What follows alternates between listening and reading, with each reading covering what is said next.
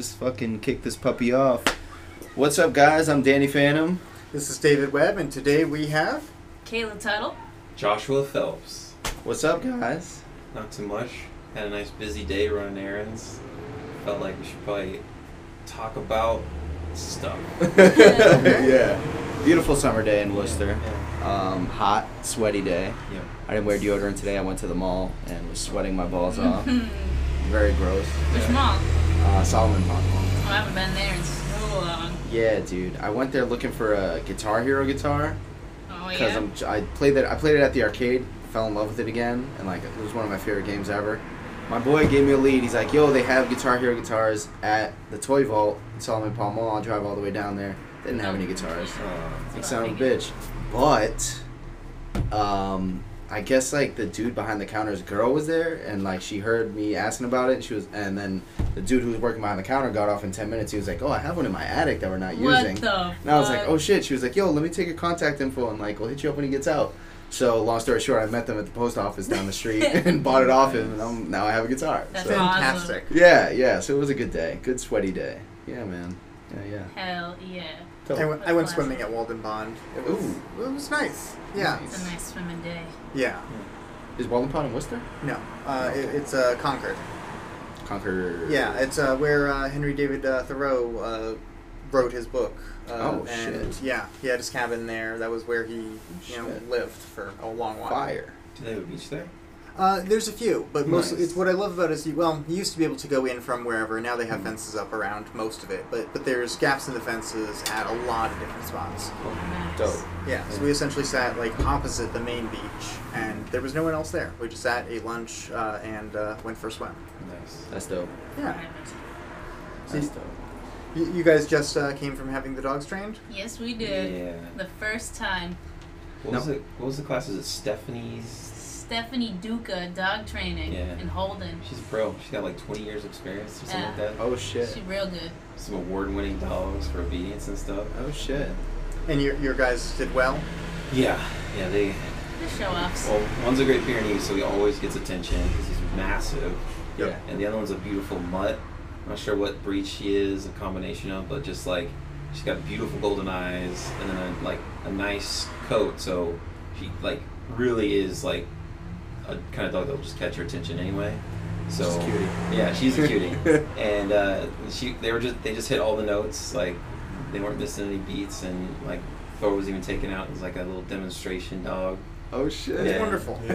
Proud parenting moment. Yeah, honestly though. proud moment. Yeah. Like, that's our pooch. Yeah. that's what's up, man. Yeah. Good shit, man. Good shit. You said that's in Holden? Yeah. Word. Yeah. Word. Nice. So, um, tell us about your food truck. What what kind of food and how did it? Why? So right now I work on a food truck called Say Cheese. Actually, we're out of Holden. Oh, okay. Yeah, so they're in uh, Brimfield for the market this whole week, Okay. but I won't be able to join them because of my fucking ACL. Yikes. But uh, we also want to start a food truck with smoke meats called Smoke, yes. Okay. and uh, we've been doing a couple like pop ups here and there with that. We do uh, like brisket sandwiches, pulled Nice. pork sandwiches. That's like really the dream to have a food truck and be able to just like work. For I mean, ourselves. anywhere that anywhere that food truck is, people like that. That's one of those things that I don't know. Anywhere there's food trucks, I always kind of want the pulled pork one. Yeah. Like that's that's a staple. Yeah. And a lot of people just don't really do it as well as I'd like them to. So I take pride in my smoked meats. It takes Yeah. a long time to do that stuff, and, yeah. And like they taste good. Hell fucking yeah. Yeah, No, like honestly. people like I, people love our meats, but it's hard for them to really understand. Like that, like was like a 15 hour process for us to do that whole thing. Actually, more than that. Yeah, With the like the prep. with the seasoning the day before, it's like a two day process for us. So how does so do, with, with food trucks does that just make sense because you're doing more of it at a time? Like you guys, you know, prepare for something always the day before. Um, well, with the smoking, because of the way that we do it, and because we're both working, we kind of just like we like prepare. We start preparing a week before we go do our like uh, general like run of getting food and stuff. Then we inject our meats. We uh, put a rub on it. Then we smoke it, and we finish it sous vide. So like I'm we- sweating already. Yeah, it's the whole process. so we gotta like just think ahead. If I have like a lot of say cheese stuff, I'm like, okay, so we gotta stay up all night Wednesday night to smoke this stuff, and then we'll sous vide it all day Thursday. And Friday we'll have it ready. And, like it's it's definitely like not like the easiest idea to do for a food truck. There's way easier shit that we can yeah, do. but it's what you're passionate But about. But that's so- what I want to do. Yeah. like I love the smoked meats. I don't care how long it takes. Yeah, that's Yeah, yeah, awesome. yeah. Cool. No, that shit was fire. I remember you came, you guys came to the pop up, and everybody was talking about it. Like that shit was fire. That shit was top notch. Yeah, I can't wait till we do another one. Yeah, honestly. It's good stuff, man. Yeah. So pop-ups are pop-ups are essentially like working out of or with a different uh, restaurant or food truck, or how does that? Pop ups usually we're just setting up a table and uh, or like we really want to get into like a whole like little tent setup before Okay. we are able to like really get the money to do full. No, that's a truck. fantastic uh, test run. Like, yeah, Yeah. fanta- cool. Yeah, just you know, nice large banner and one of those good pop-up ten by tens. At a, at, Exactly. you know, perfect. Facts, facts. Yeah. That's awesome. That's the next step, and then we'll start doing some more like outdoor things. But then when we do like the indoor stuff, get like a couple of these bad boys, and I set up like a sandwich press and a fry later. Just go to town on it. We do That like a lot perfect. of um, food fusion egg rolls too. Oh, So yeah. like spinach and artichoke egg rolls are the perfect. Oh, Oh, dude, just wrap anything up in an egg roll wrapper, and it's a perfect snack. Yeah, Literally. Yeah. Yeah, Fuck yeah. more man. things need to be uh, like. I, I was realizing the other day, like pita pockets for like salads and Yes. whatnot, just because there it's just it's you know one handed. You, you don't really have to worry about it, Yeah. and it's you know they're same thing with those. I don't bundle anything up in them. Mhm. Yeah, yeah, yeah. Spinach Absolutely. joke. That sounds yummy. Yeah, that shit sounds fire right now. Yeah. I'm on like a fruit and vegetable cleanse. I'm not Yeah, how's having that meat or going? dairy. It's tough. Like especially like, cause I'm just like I'm always thinking about fucking pizza, man. Like, yeah, I the love meat I could pizza. do, but the dairy. Dude, it's I tough. I love know. cheese so much, and yeah, it's been really tough. Like, literally, like today, I've probably had I had avocado toast for breakfast. Then for lunch, I had fucking guac and chips, and in between, I had fucking like just fruits and like bullshit, like rice, rice, uh, rice cakes and peanut butter and shit. Like, I'm just like dying for like some fucking chicken or pizza. Or, like, anything, but I'm staying strong with it. But like hearing you talk about egg rolls, I'm just like, oh, I would die for a fucking egg roll, dude. Imagine like an egg roll lady I- right now. Oh Uh, my not god. to you know tempt, tempt or taunt you, but oh my god, Dude, and their platters are so fire because like you get the chicken, like the the it's like a combo platter. You get like four egg rolls, and then you get the chicken. Uh, like and the chicken crab fingers. fingers. Oh my god, Those, I don't know what she does, Have man, but she kills it. chips? I don't eat Yes. fish, but I've heard it's Oh. amazing. It's It really is. good. It's some of the best fish and chips I've It- had. Oh, yeah. Oh shit. Yeah, it's kind of wild. Coming from a little shack. Dude, Yeah. she kills it. Yeah. She's a fucking monster. But- but No, like, I wouldn't mind having a shack either. That's No, right? sick. Right? There's do do do do do out the Yeah, door, get outta and she here. works like what three days a week, four days a week, three Something days. like that, yeah. something Yeah. like super low key. Yeah, I I think she's close. Like she's definitely close today. Yeah, Yeah. exactly. Yeah, yeah, yeah. yep. No, she's dope, man. She's awesome, and that freaking that cinnamon duck sauce or whatever it oh, is. Oh, yeah. Yeah, it's Oh significantly my better than everywhere else. And like, oh my god, I, ugh, I'm so hungry.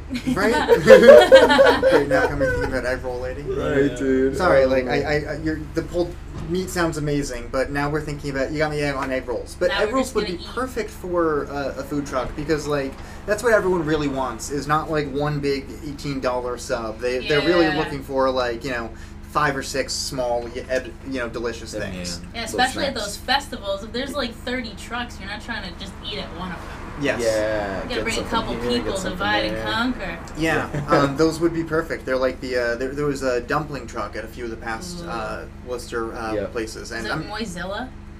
I don't think so. No, it Yum Yum was. truck. It might Yes. have been Num Yum Num. Yum. Yes, Num it was Num. them. Num Num. Num Num Num, Num. yes. Yeah, yeah, yeah. That shit was good. That shit was Yeah, fire. they're Yeah. Yeah.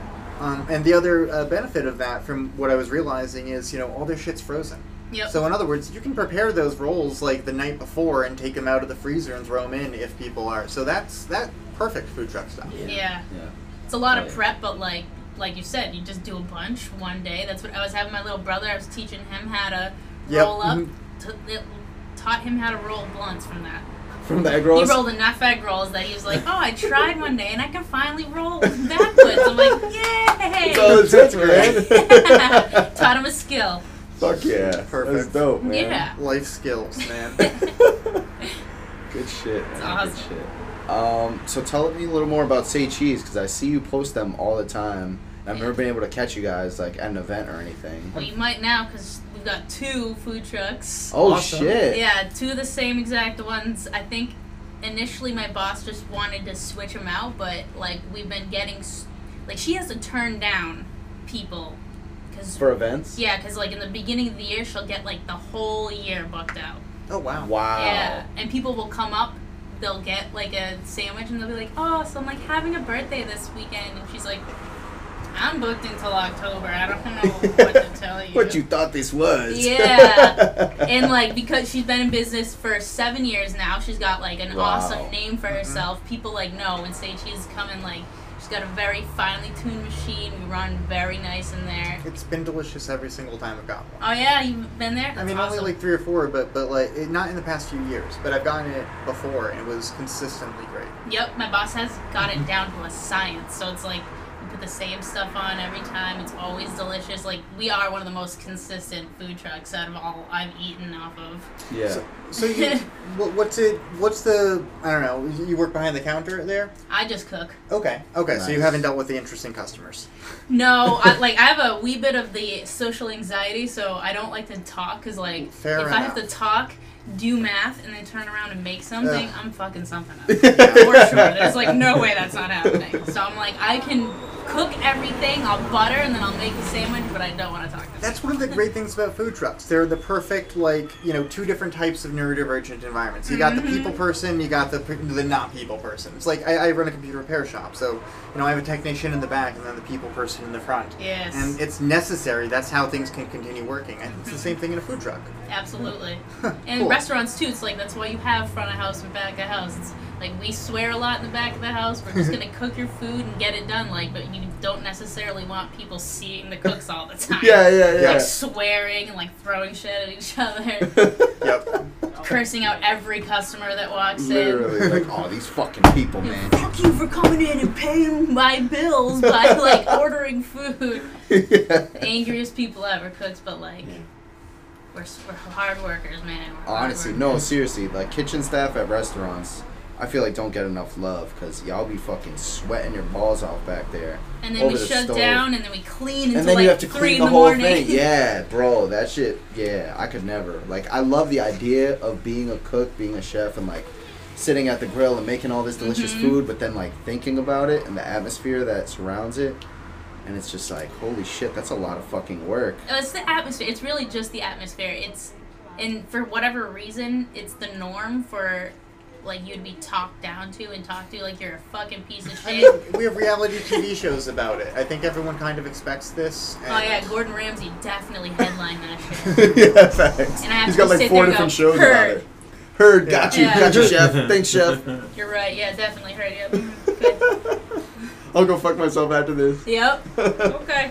Uh, When I worked at Armsby Abbey, the Yeah. the owner, when he would be back there expoing, like everybody would get scared. I'm like, I don't care. I'm gonna make the food the same way. But if he didn't like something, he'd go, Hey, guess what you earned? And I'm like, What? He's like, The chance to make it again. And he'd just give me back the plate. Oh my god. yeah. But Such there a was like a pillar. thing, Sometimes but- we'd walk behind the pillar and go. "Mm," And then walk back, and you'd be like, perfect. And we're like, you're fucking tapped, bro. You're tapped. That's crazy.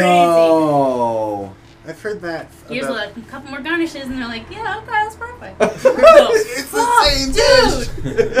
yeah, like uh, I would say like a lot of head chefs are the definition of psychopaths. yeah. Like I mean, you then make it's all about dish. control for them. Like it's. Yeah. Yes. it's like, mm, It's like a weird, weird power play.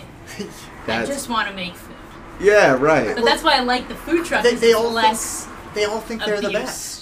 Yes. Yeah. Like they all think. Well, food trucks know that what they like. They're they're they're the mix between you know a restaurant and fast food. Like you know, Exactly. it's, it doesn't have to be perfect. It has to be good. It doesn't have to look pretty. It has to taste fucking good, Mm-hmm. and you know be affordable. That's it. Yep, yep, Yeah. yep. And make it out on time. And get it out fast. Yeah, like Right. that's another thing that I see with a lot of food trucks they have a pretty good product, but like I'm watching the line and I'll just pick one person. I'm like, girl with ponytails, and she doesn't move for 40 minutes. I'm like, oh shit, you guys, I don't know what's going on, but maybe you should cut the menu down or get a couple more people on. It's not working out. Yep. Yeah, yeah. A lot of businesses don't think about that. They just try to do as much as they can. Um, Yeah. And they don't think about efficiency or you know, does this actually make sense? Would I would I be better doing something different or not doing this? Or Mhm. you know, even if they still offered it but raised all of their more you know time consuming things by two bucks to make it worth it or whatever. Yeah. Yep. or at don't know. least let them know. But I don't know. So, a lot of things on food trucks, like people, people have the money to own a food truck, and they know that like they generate money, and they're like, I've never worked in a kitchen, but Got it. I bought this thing, and I'm like, okay, I'm like part of food truck training groups on uh, Facebook, and the questions people ask, I'm like, well, maybe you should have done like maybe a page worth of research before you bought a food truck. Maybe you should have googled it before buying a Yeah. before buying a trailer and uh, going to your sign wrap guy. So weird, so weird. But yeah, you're gonna make money for sure. I promise. Peanut butter and jellies all day. yeah, just deep fry them. I don't know. It's Love the, it's the kind of thing you see. Like, it, it, I don't know if calling it the drug dealer mentality is right, but it's it's. There's a lot of people who have more money than sense, but know that if they throw enough money at something, it will generate money, Yeah. and they see food trucks as that thing because they see it as people bring their cash to food trucks. But no one Mhm. thinks about how good of a f- how good you have to be as a food truck to actually be a you know stick around. or Yep.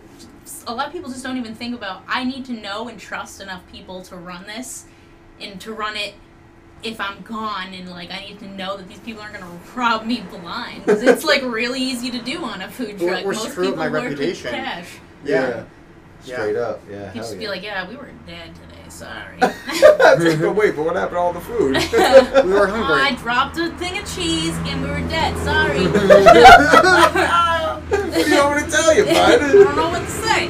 And then something broke. We left early. like there's always some shit that goes on. Like I've worked with so many shady people in restaurants too. It's like people think that they can just like replace people. I've, I've heard so many jobs like you can be replaced. It's like yeah, you can replace me with a fucking weirdo that's not gonna do the right job. So like who's Yep. gonna win in that scenario? Yeah, yeah, yeah. No, man, not it's tough. It's a it's a Not service the industry is tough, dude.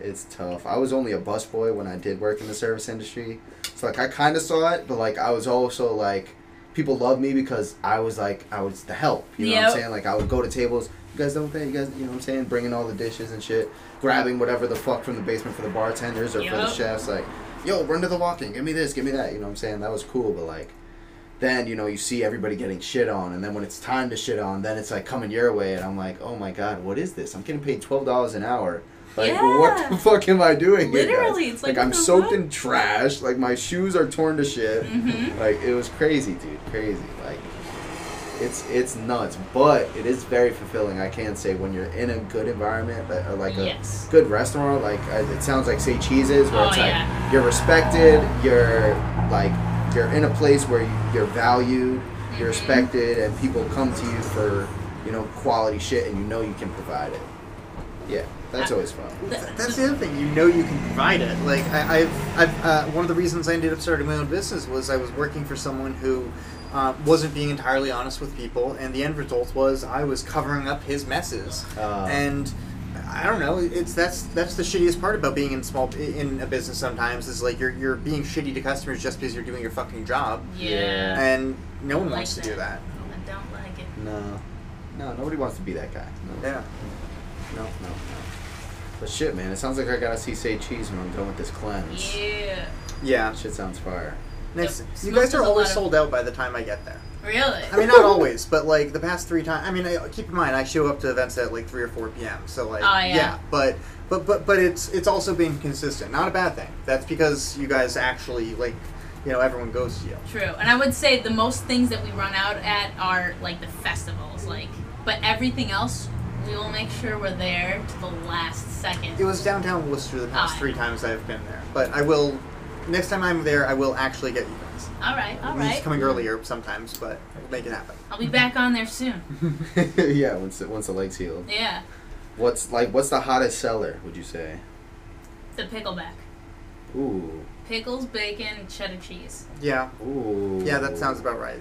But we It's do a a lot solid of one. great specials. Yeah. Like Smoke does specials with them. We'll do the brisket. We'll do the Carolina Gold pulled pork, which is Oh my really really God. good. Yeah.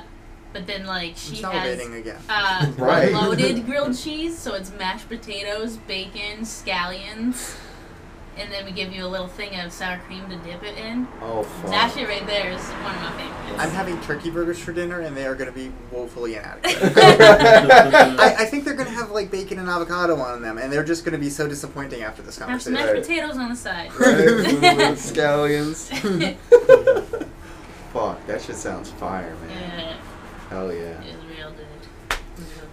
So you and I first met Tammany Hall, Yeah. which is just I'm mentioning that because I feel like I don't know, not not about you and I first met part, but the Tammany fucking Hall, just Yeah. because that was a whole Classic.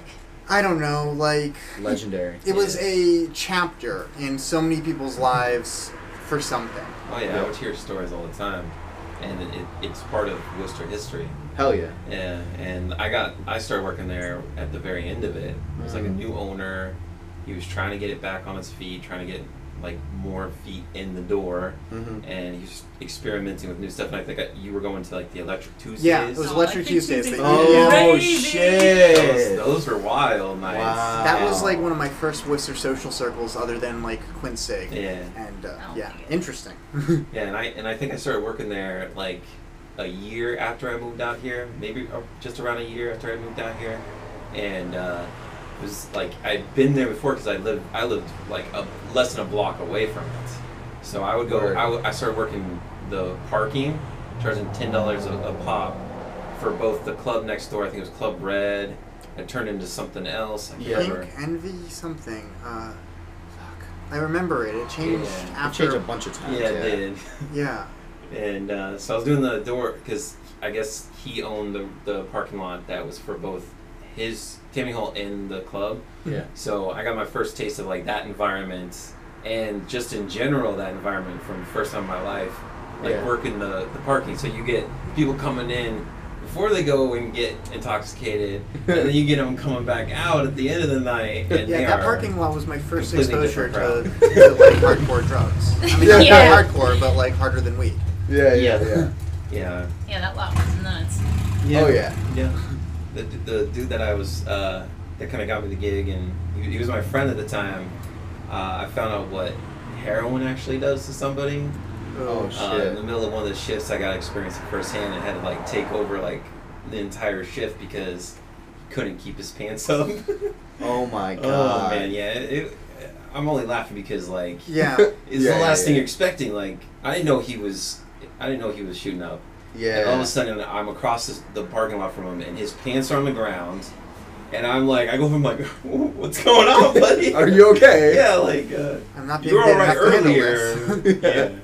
And uh, and he was like mumbling, got him got him back up into the apartment, but uh, then found out that he was like, there was some one of his friends that would meet him in the parking lot, and Oh. like Oh. he would get drugs from him and then sell those drugs and so like it was pretty immersive for like my first year outside of a very like protected environment Yeah. um, so that was very eye-opening and i took it all in stride because like what else could i do I mean, it's a big city. This happens. yeah you need the job. oh man and and like first apartment in worcester was on pleasant street right at the start of it like Ah. so Wait a second. What, what part of the start of it? Uh, so Tammany Hall, I, I can't remember the name of the of the street that's right up from it, but then it's like there's a little bodega, and then above the bodega is Oh, so this apartments. was I at right- Linden Street, 155 uh, Pleasant. Yeah, Yeah, you were yeah. definitely I lived there. there as well. Nice. Wait a second. Did you live there when you were working at Tammany? Yeah. You might have lived downstairs. Oh my god. Wait a second. That's Did you live there when bonkers. the place got? Sh- when did you have to leave because of a fi- of the place being fire damaged? No. Okay. No, no, It wasn't actually my I- fault. I mean, it kind of. kind, it kind of. Oh, Anyways, sorry. Keep going. It wasn't him. I, li- I lived in that building. I got bed bugs there. Th- What was it? I got bed bugs there. That's what I was literally about to say. The reason I left was because of the bed bugs. First interaction with bed bugs. I'm like two days into the to renting this room from a guy, and I see these bugs crawling up the wall. Don't know what they are, so I asked my roommate, and find out the bed bugs. and then spend the next two or three months dealing with a heavy bed bug infestation Yeah. No. in the dead of winter. And so I would literally just open all the windows in the bedroom, put on sweaters and pants, and just sleep through the night. And it was some of the best sleep I got because Yeah, You I'm know- sleeping with the windows open. Yeah. Yeah, yeah. the, uh, the cold. Also, I, I had read that it can kind of like keep them at bay. Yeah. I don't know if it worked, but the long sleeves and the pants definitely helped too. Yeah. Uh, but I would wake up with like bites around my ears and around my Yep. face, dude. It messes with your head. Yeah. Like you think that it's in everything. yeah. when I moved, dude. I took everything into a blanket, carried it down to the laundromat, and went through four cycles in the heater on high heat wow. just to make sure I, I got them all. And then when I moved into the, the apartment that was, it wasn't in the same building, but it was like right next door. Yeah. And I'm thinking, oh, I'll be fine. Like there's a, a you know, they're not connected. There's a gap. Yeah. Yeah, no, got bed bugs like No. a month into living there, Joshua. and they had just treated it too. So I didn't have an option. Like, I, like I'm trying to survive. These, these places were anything the most about. affordable studios it is, in yeah. Worcester. I was Yeah. paying four hundred dollars a month for one bedroom. What the fuck? I, I, I was paying five fifty for a studio. No. Crazy. Um, dude. And uh, it was wild. That first Yeah. apartment I got in Worcester. And uh, it improves. It like each time I would move, it would improve ever so slightly until I actually got to start living with Kayla. And Word. It improved a lot better. nice, Oh, nice. But it's definitely eye opening. Like going from in. So I'm originally from the Westboro Baptist Church. I was born and raised there. Word. Very anti-gay church out of Topeka, Kansas. And the first roommate I have in Worcester was a flamboyantly gay dude. Wow. Yeah, and Polarizing. uh, yeah, very much so. And I and at that point, like I was, I had kind of like made up my mind, like I'm gonna try to have a clean slate on every perspective that I have going forward, Yeah. because I knew that that wasn't the right perspective where I was raised, Yeah. and it's hard to break out of that. Like Hell yeah. some people need years and years of therapy to break out of that kind of thing. But I kind of just went with with the flow of things and Yeah. learned a lot of stuff really quickly. But Mm-hmm. It, um, he showed me the, the apartment, and at the very end, it was going really well. I'm like, oh, like I was in a desperate situation. Like I had to move out in like a week or something. Wow. Yeah, so I was like, if this, this is going so well, and this is the first place I looked at in Worcester. I was like, I am gonna have to just take it. Yeah. And at the very end, the dude's like, "So Phelps, Phelps, why do I recognize that name?" Oh, dude, heart just leapt up into my throat. I'm like, "Well, you either know it because of Michael Phelps, Yeah. or the anti-gay pastor." Uh, and he's like, "Oh no, no, it's somebody I know." And the, mo- the most relieving moment I think I'd had up to that point, even just like leaving, yeah. because like just the stress of the situation was pretty bonkers. But I can't imagine, dude. yeah. Um, but grow like it's the way I kind of like to describe it because it was such a cloistered kind of growing up environment. Yeah.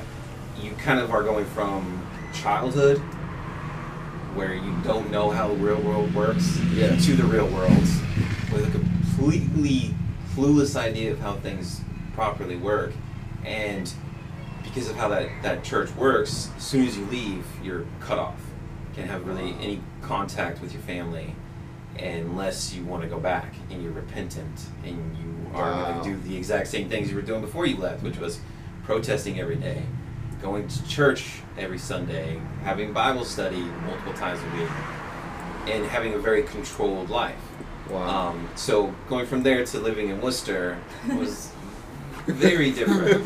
Um, Go big even, go home. Yeah, even even in Worcester, like I think when I first moved out to the Massachusetts, uh, it was Northbridge I was originally living in, okay. which is Whitinsville. Yeah. Um, and it is very like low key. There's nothing too too much going on. Um, and then I immediately went to Worcester from there. I think I was there for like three months. Moved to Worcester, started working, uh, got a couple of temp jobs, and then I started working at Tammany.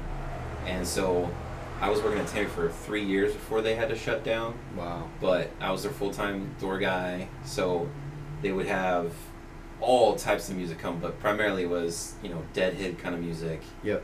the Electric Tuesdays. And they would have one so once a day on the, on a weekend. Mm-hmm. It was Saturday Sunday. They would either have heavy metal or rap. Yep. So it was this huge like variance of, of, of music, but also people. People, yeah, yeah, yeah. Because each one of them are so varied, like even the only one that wasn't as varied as I thought it would be was the, was the Electric Tuesday people. I was Yeah. seeing people from like all Yeah, all like, the prior genres. events. Yeah, yeah, yeah, yeah. showing up for that, which was really cool because Yeah. at that point I had no idea like what dubstep was. Yeah, And at first I did not enjoy it at all. what is this noise? It- it- noise, literally. Um, and then I got got used to it, and I actually Yeah. enjoyed it, and like I knew the different genres Yeah. in dubstep, and it was pretty cool. But uh, actually got to know some people there that I ended up extending the friendship with beyond that, which was really cool. So, yeah. like, I think the first time I met Kayla was actually at Tammany Hall. Oh, yeah. Dope. Uh, yeah, so.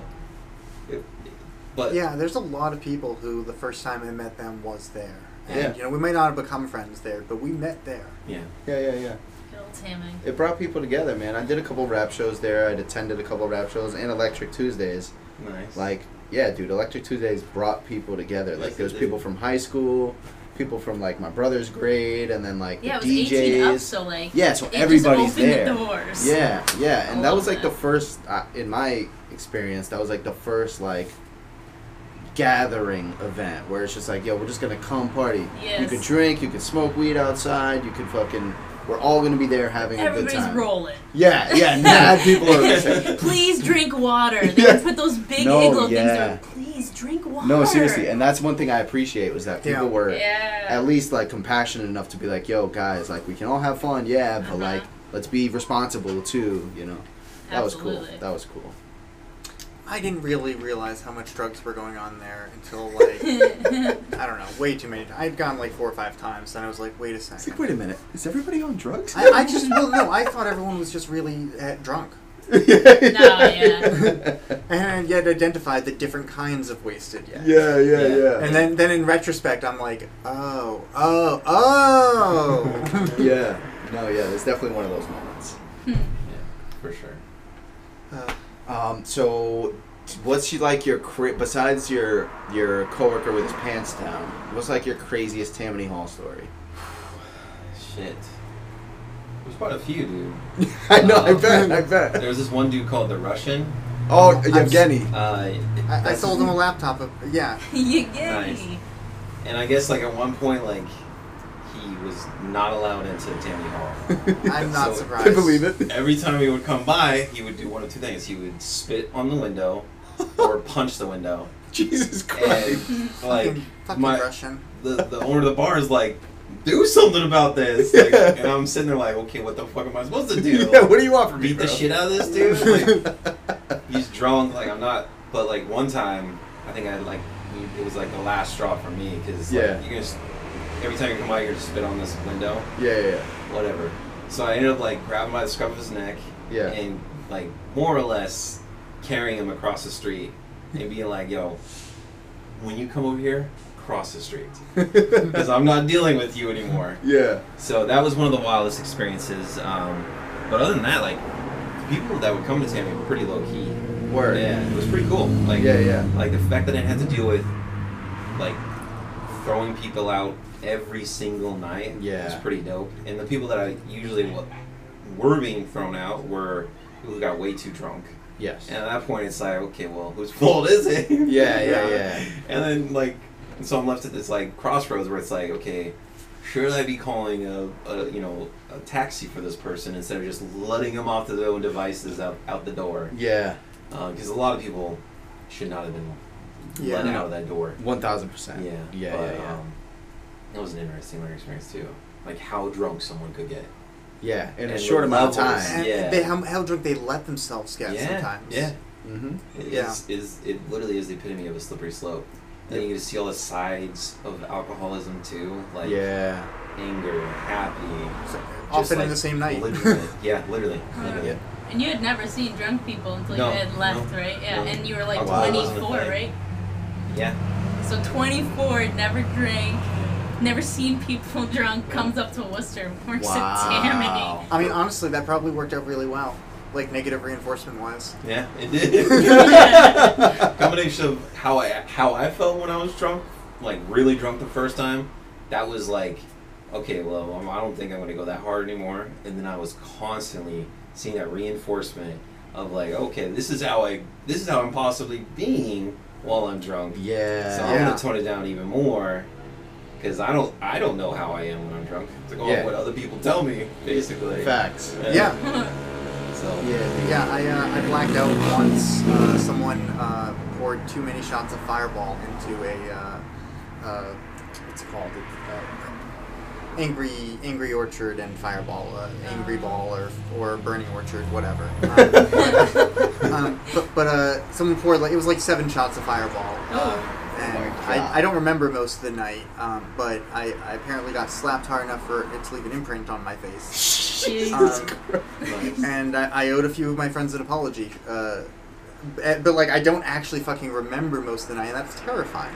Yeah. Yeah. No, that's a spooky situation to be Like in. yeah, That's why I don't drink anymore. I would like had an issue with it. I would I, I- when I drank and got drunk, it was like either I wanted to fight you, I loved you. There's no in between.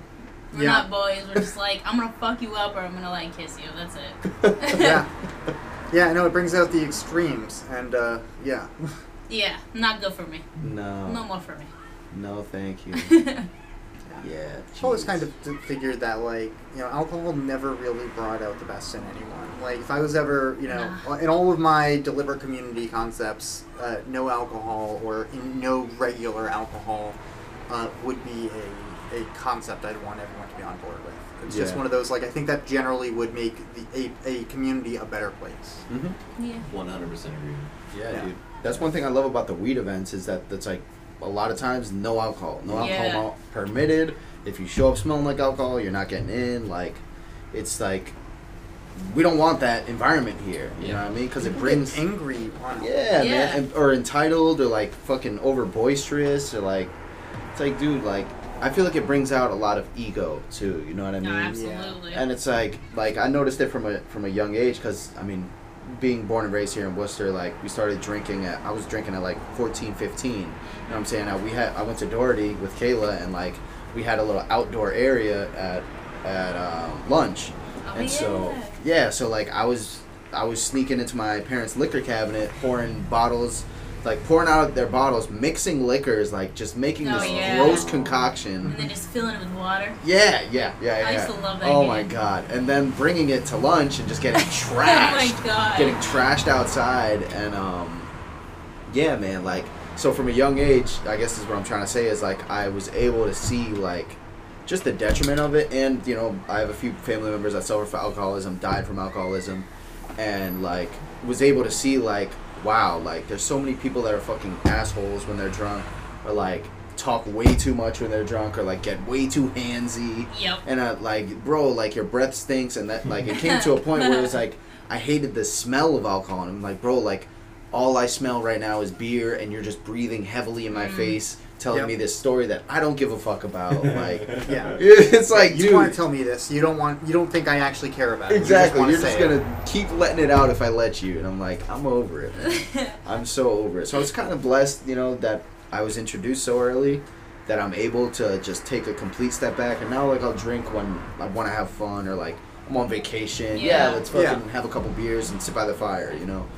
But um, yeah, man, alcohol is one of those tricky devils that's like it'll get you, you know. Like it's just ugh. no thanks, no thanks. It adds up quickly.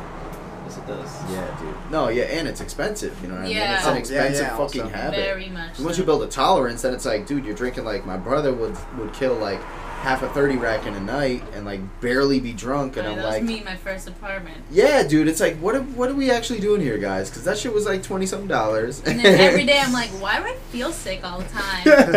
Why do I have stomach aches and heartburn? Like, yeah, dude. Duh. it's like your gut is on fire. my body's begging for water. Please, just That's all do it something needs. different. yeah, dude. yeah. Fuck. Yeah. Like I've been sober for two years now, and like going to like weddings and like I've been to the oh, bar there's too so and not drink. pressure. yeah. It's fine actually. I don't mind the pressure. It's so much fun people watching. yeah. Yeah. Watching the levels of it, like when I went to my friend's wedding, it was like the first time I was part of a wedding party. So we got there and we were like in the same room all day getting ready and just watching these girls. I'm like, we've been in the same room all day. You're fucking wasted. The wedding hasn't started yet. Oh my god! Like this is gonna be crazy. Yeah. That's how I used to be. Like everything that could be drank at would be like, yeah, let's get fucked up. Yeah, no, yeah. I feel like, and I feel like a lot of us were there, and you know, it's it's part of. I, I feel like it was a lot in movies too. You know Oh, what I'm yeah. saying? Where like it was like get fucked up culture, and like college was always amplified. Like get drunk, get drunk. You know yeah, what I'm saying? that's where the parties are. Yeah, you know what I mean. And I feel like like Will Ferrell movies, Adam Sand, not Adam Sandler movies really, but like Will Ferrell movies and like those um If you're using those for inspiration on what you should do, that's on you. Yeah, but like, but what's the other one? Um, the that it's like college. It's like specifically college. It's um Uh, I Apple, took, uh, was it the American Pie American? Pie. American Pie Yeah. and um National and Lampoon. National Lampoon. Yes, that one. And movies like that where it's like they they It glorify, kinda up, yeah, they kid, glorify did it, it. glorify it, and it's like Yeah. you know it gets to a point where it's like, well, shit, I kind of want to get fucked up with my friends, Yeah. and you know you do Isn't it a that couple what times. we do with our Rite of friends? yeah, yeah, yeah, yeah. And then it gets to a point where it's like, dude, where's all my money? I'm fucking like 17. I'm poor. Why am I doing this? What's going on? you know? Yeah, man. But no, taking a step back, it definitely shows you like, it just shows you what it does. Like, I can only mm-hmm. imagine sitting in that room and like, like you you're watching these people get fucked up, knowing there's a there's a whole like procession that needs to happen, like Yeah. a whole wedding. Like that's not I just something. kept looking at my phone like, we got two hours, guys. yeah, there's a couple hours. Oh Like, my maybe you should switch to water or coffee for the next two. yeah, God, no, this is fun. I was having a great time watching that thing. yeah, dude, that's nuts, man. That's nuts. So, um, Danny uh, mentioned to me the Westboro Baptist Church background, and before realizing I'd originally known you, I, uh, I it actually I, I assumed that this was more recent, like someone joined as an adult and then left, Yeah. and wasn't entirely sure where to start the conversation on that. Sure. Uh, you know, since but this make this obviously is an entirely different situation. But I, I guess the obvious large question here is: Can you tell us a little bit more about how slash what got you out? Oh, um, Hmm. that's a long story, but I'll try to abbreviate. Is there Hey, is, uh, is there a few highlights or Yeah, is there so- so- important? part of being a member of the church is that you have to be baptized because it was it was a Baptist church, and uh, how their belief system worked was you feel called to baptism. It's not something where you can just be like, okay, like you know, with, with the Catholic Church, like children are baptized as infants. And There's a whole process involved with that, Yeah. and my family more felt, and I think Martin Luther was on the same page too. It's like you need to know what you're getting yourself into. Mm. And it's not this is a very serious commitment so as you got older there was this like pressure put on you to join the church to be baptized become a member and i didn't feel this calling ever Yeah. but you were still expected to if you're going to remain there. You were still expected to be baptized. You're still expected to be called. So probably the first moment where i realized oh i don't this is not somewhere i belong Yeah. was through that process. Uh, leading up to it i was getting pressure from my mom. I was getting pressure from my my elders my peers. And it got to the point where i was like okay i'm, I'm about to turn 18 and if i don't if i don't commit to this by ne- by then this is going to be a lot more difficult Um, Yeah. a lot more difficult to commit Mm. like any level of sincerity to. So leading up to that i finally am like all right well like how hard could this be? Like what if i just am like all right i'm ready. Let's go through the whole process the whole the process involves meeting with every elder member of the church and there's like up to 20 go having dinner with them talking with them for hours sometimes late into the evening about where your heart is on the matter Wow. and so I'm literally sitting there, and I am like, there's a certain point I'm like, I don't know what else I can say. Like, I've literally like ex- exhausted my I love vocabulary on the matter, and I never had this like commitment that I felt like everyone else had. yeah. And like knowing now, like I wasn't alone in that. Like, Yep.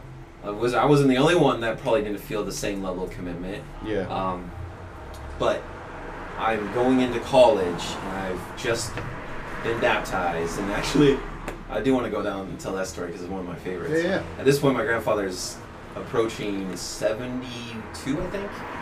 And um, he is a very, he's turning into a very frail man. And part of baptizing someone in the Baptist church is you will put a towel over their, their nose and their mouth, and then you lower What? them into the water, So And then- waterboard them. More or less. Yeah. But they know what they're getting. They know, like, okay, I'm gonna hold my Yeah, breath. It's still called waterboarding. Yeah, in yeah. Yeah. yeah, yeah, yeah. So you're you're dipping them in water and you're supposed to pull them back out. He's pulling me back out and is like struggling to lift me out. And like I'm I'm a big dude. and at that point, like I had just stopped working at uh, Dairy Queen, and I had put on some pounds. so this old man is lifting a 250 plus teenager out of the water and straight up struggling. So I plant my feet and help him the rest of the way, and it was the most awkward like leaving because we were doing the pool. It was the most awkward leaving of that pool I've ever experienced, and I swam in that pool my entire life. yeah. So like you're surrounded. Every every member of the church surrounds the pool and is watching this ceremony Yeah. because it is supposed to be the most important thing you do in Yeah. your life. Yeah.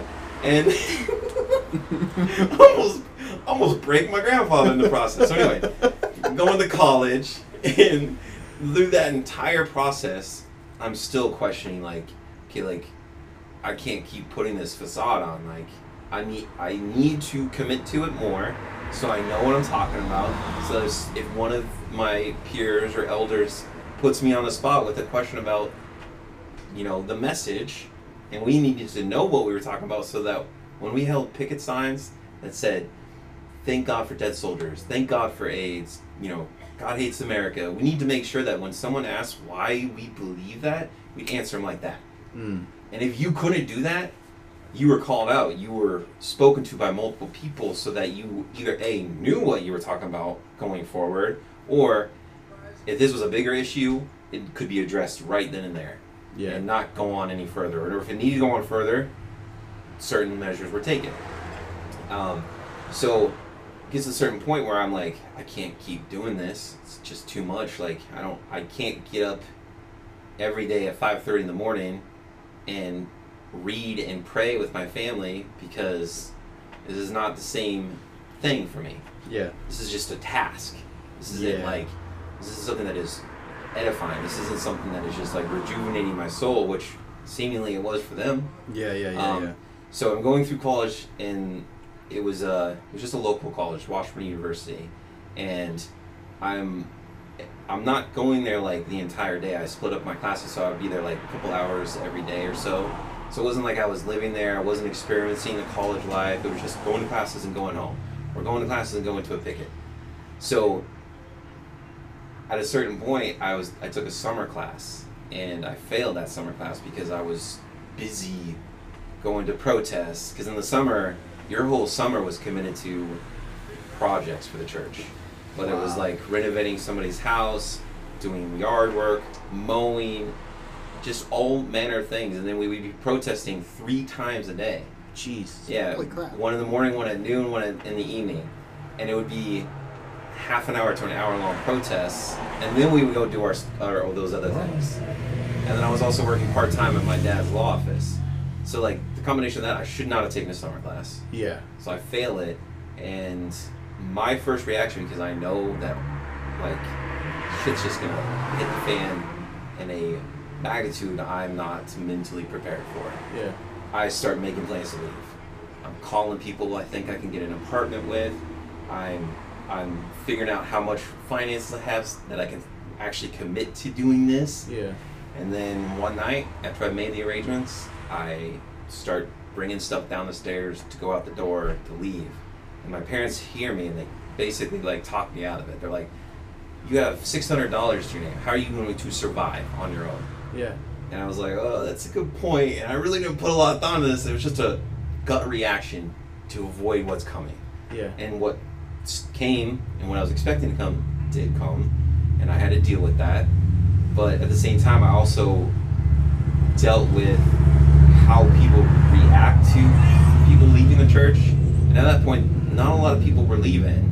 So my interaction up to that point was very limited in terms of uh, just volume and each one is so unique. Like you're either kicked out or you leave on your own, and the majority of the people up to that point were kicked out.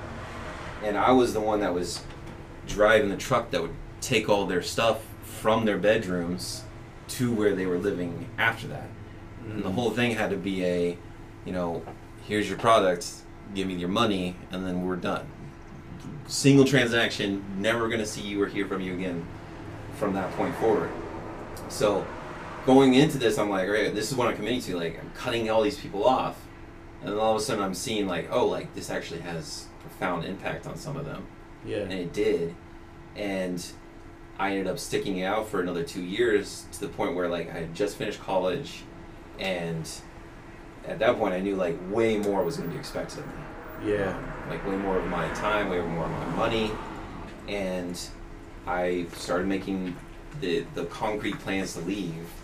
And a week before I was supposed to walk out the door, get on the plane, and fly out to Providence to live in Northbridge, Massachusetts, my sister catches me in the act more or less. Like I was looking for jobs in a, a car out out in this area so I could like subsist Yeah. and um, I left those tabs open, and oh man, dude, No. like get a call and like I have to pull over and sit there and deliberate because I'm like, how do I tell them no? Actually, all that you found that's for someone else. That's for my friend that lives out in Massachusetts, and this is what I went with. And I committed to that, and so for that week, they put me on one of the most strict like lifestyle changes I've ever been in. I had to wake up every morning at five and either swim a mile or run two miles. Then they were having me count my calories for every single meal, which like in in like a normal situation that'd be awesome. Like you're, you're keeping track of your calories, you're getting your exercise. but when it's in a situation where you I would pay literally a have trainer a lot of money for this. exactly when you have no other option Yeah. because my other option was to use up the money I've been saving up to live on my own, to now go pay for a hotel, to, to basically like rent a car for a week because I'd have to leave my car that I was using there. Yeah. So all those things were like non-starters. Yeah. So I committed to that. I was up every day. I had to leave my laptop downstairs, so I couldn't like, you know, talk to whoever it is I'm supposed to be going out to Yeah. meet with, and um, I had to check in every like hour or so. Oh, wow. And then I was getting like calls from my cousins. I, there was a there was a whole elder meeting where they were like, "Listen, we're not going to keep you here. So if you want to leave, just leave."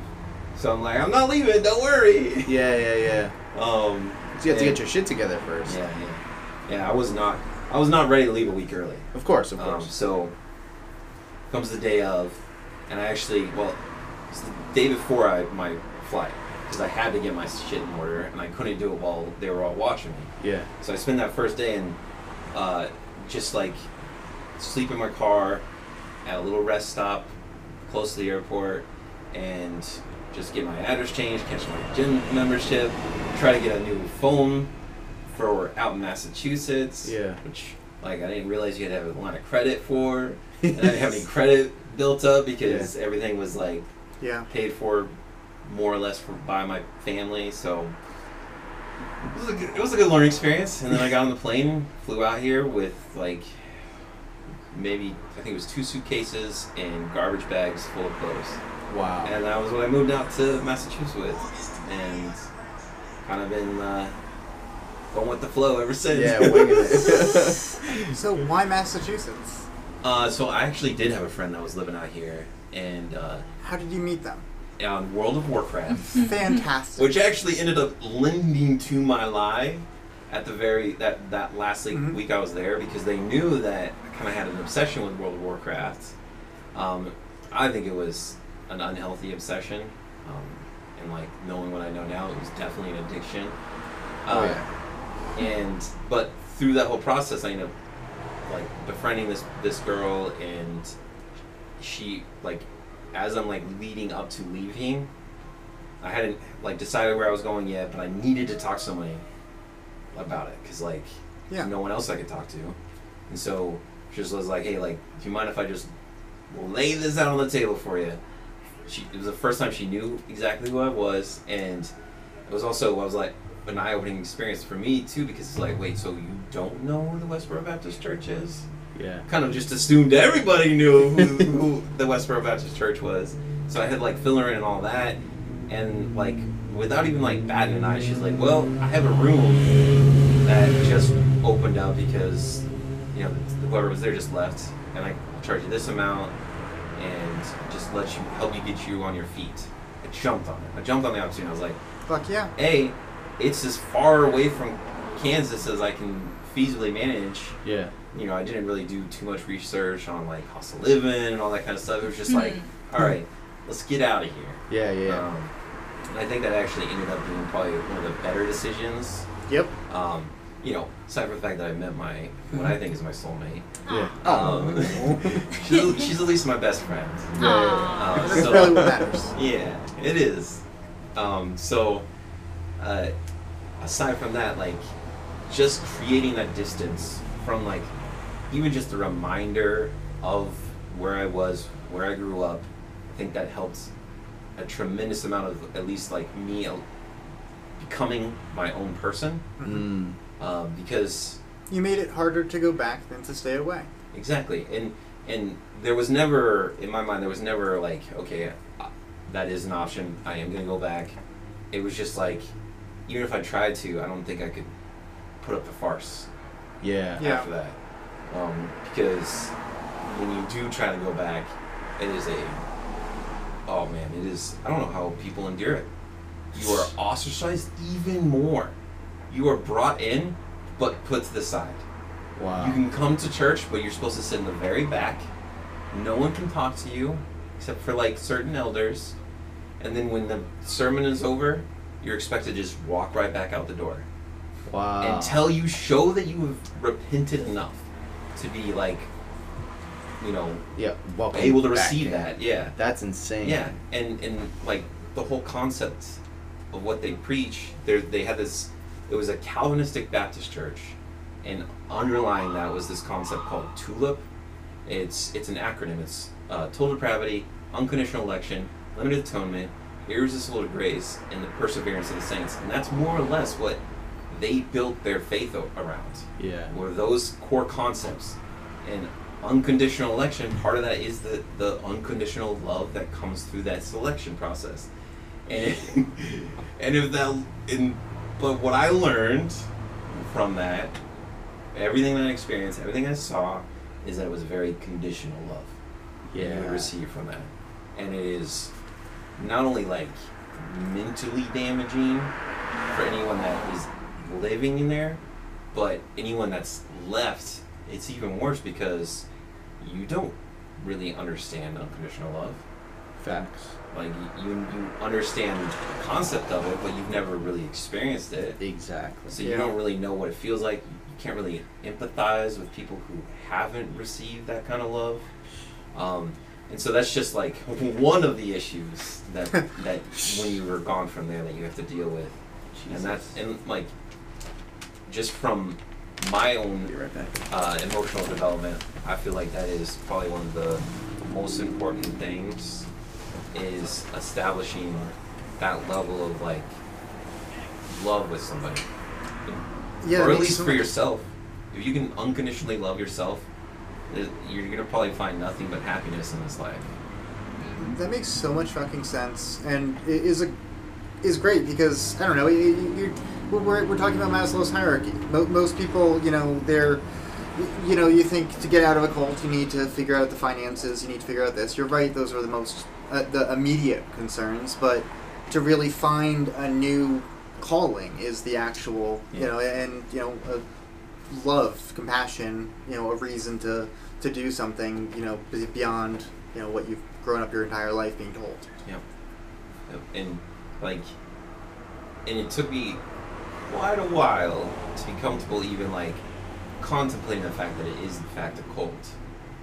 And that was a lot to do with how much they would brainwash you. Like, Actually, though, yeah. it's it's important to use those Yeah. words because, like, I don't know, because it bothers them, because that's the exact opposite of you know Yeah. how they want you to think about it. Exactly. It's like, and and one of the things I like to joke about is is how they perceive people who have left is they deserve the highest form of, of eternal damnation. which they would say like, you leave this church, you're gonna find yourself in the hottest spot in hell. I mean, that sounds like most religions. Yeah. Like, you know, it's a. You you don't have to believe us, we'll forgive you, but you're still going to spend eternity in hell. um, so, so uh, this might be a, a sensitive thing, but do you now have any religion? Like, do you do you still have any faith? Uh, it's, it's taken me quite a while uh, to get to the point where I can kind of feel comfortable with any level of. Oh yeah, understandable. Religious. That's got to be kind of triggering. Yeah, uh, but I would say it's it's more of like a spirituality at this point. Fair enough. Um, and one of the things that I feel like has probably been the most uh, beneficial thing to, to me and my mental development has been uh, psychedelics. Mm-hmm. And psychedelics has really like opened my eyes to just the reality of things and how like things naturally operate and how there isn't this underlying like like more or less an ego involved with everything. Yeah. Um, so I think that has helped me more than any therapy I could have received. And at this point, it's kind of like a, a moot point to try to seek ther- therapy until. To be honest, you mentioned psychedelics, and my response was, "Oh, there it goes." I was because like you're really fucking well adjusted given how you grew up. Yeah. Yeah. And uh, I don't know, you don't speak like you've done a fuck ton of therapy. Like there's usually a different like you haven't been sitting in DBT therapy for three years. Yeah. I can tell that much. Yeah. Um, and never mind, the psychedelics make sense. Yeah, they can they let you take a step back and actually deconstruct and look at it, Yeah. and you can look at things from the perspective you know you want to now rather than where you were. Yeah. And it's it's the boundary opening aspect of it i- is probably one of the most beneficial aspects of it. Like within religion, it's so constricting that it's like there's such set boundaries, and with, whether it's the dogma aspect of it or not, like you can't really stray outside of that belief system.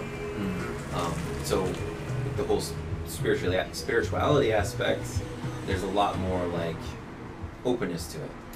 Um, so I've definitely embraced that more. It's more of there is something here, not Yeah. there is uh, this specific thing that we talk about. Exactly. And like I'm perfectly fine not knowing what that is exactly. Just knowing that like if I put the effort in to be good to others, my assumption is that good will come back to me. Uh, wha- whatever degree it is, as long as I look at it from that perspective, most interactions are going to go well. And Yep. I'm not going to be negative about it. I'm going to, you know, be able to walk away and like at least learn something from it Mm. the minimum because I'm not weighed down by, you know, misconceptions. Yeah. Um, But but that's also you're looking at every situation as if there's something for everyone to gain, even if that thing is only knowledge. yeah, That's exactly. fantastic. Yeah. That works. big. No, that's big. So um, you mentioned that you. So, so I, I I think you probably have a really uh, not ju- uh, intimate perspective of the Westboro Baptist Church because you saw people at their last moments. Yep. Did you have any interesting conversations, like on the bus ride away? Oh. Um, Like there must have been things that you were told not to think about, but you know people must have set, spoken their mind as like a final attempt to bring someone with them or something. honestly, the it was such they had so much control over everybody that you knew what to expect. You Mm. knew what the reaction was going to be from everyone. Like, and I knew going into it, if I'm helping them bring their stuff in to their new home, I know two things. It's to be the last time I might see them, and I better not talk about anything other than where does this go? Where do you want to put this? Because outside of that, like anybody that's there with me helping, they're watching. Mm. And even if I want to be like, hey man, like, I really hope you can find some a job so that you can get going, get yourself, you know, a new place to live, so you're not living with uh, your father that you literally. It's the first time you've seen him in five or six years. Like, I hope it goes well.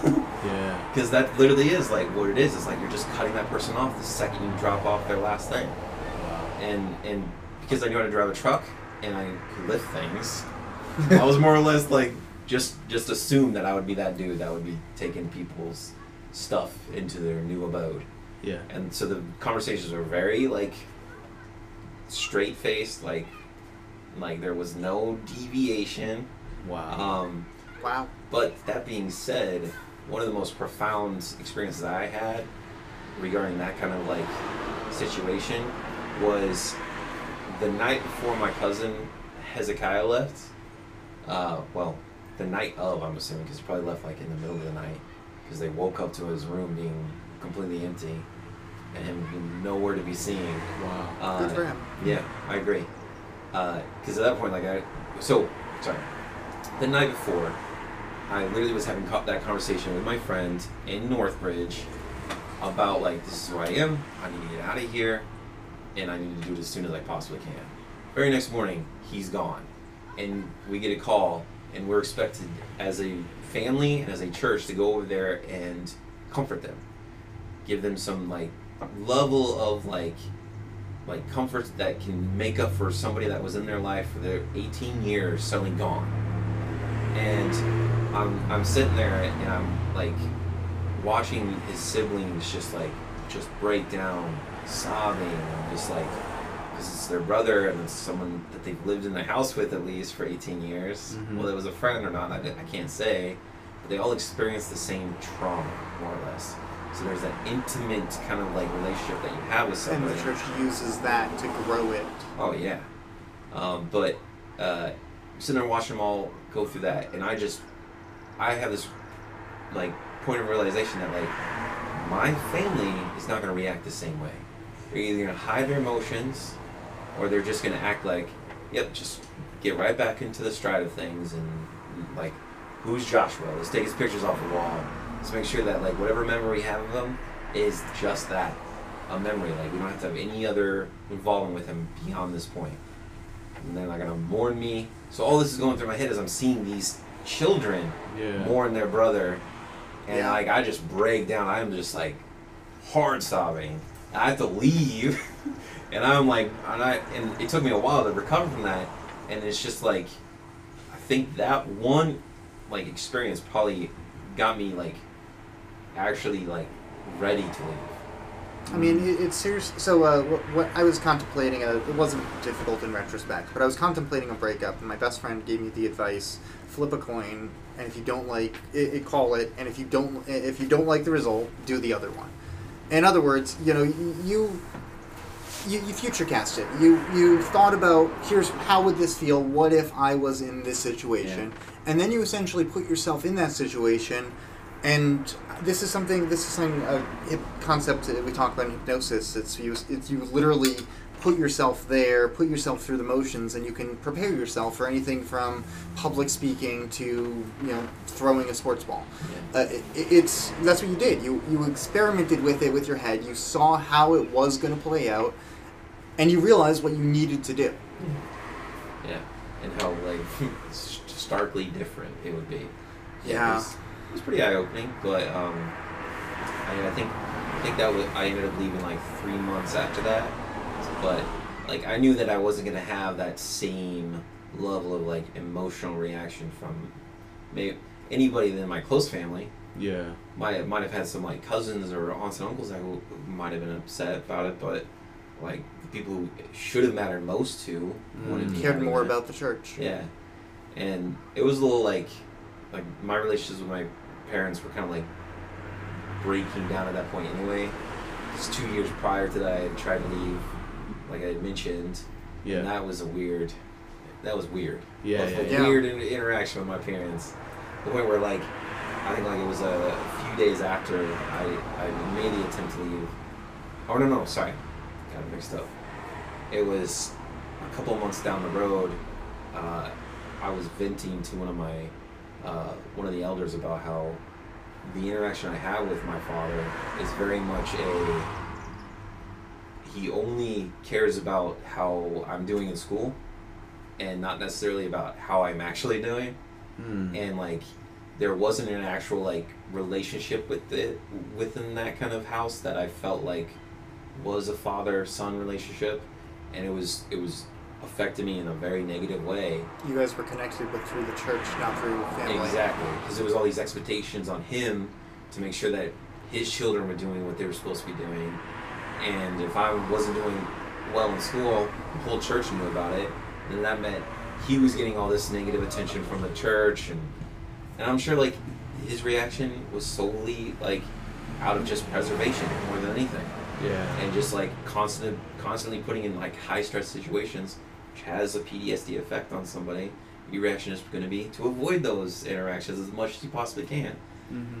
but when that's the only interaction you have with your dad it's kind of sucky so I'm venting about this and it, I was just venting because like I needed to Yeah. and ends up turning into this whole church issue Oh my we had a, god. a meeting in the church itself with the pastor and the whole body, and they're all basically coming down on my parents about how like you need to be having a better relationship with your children.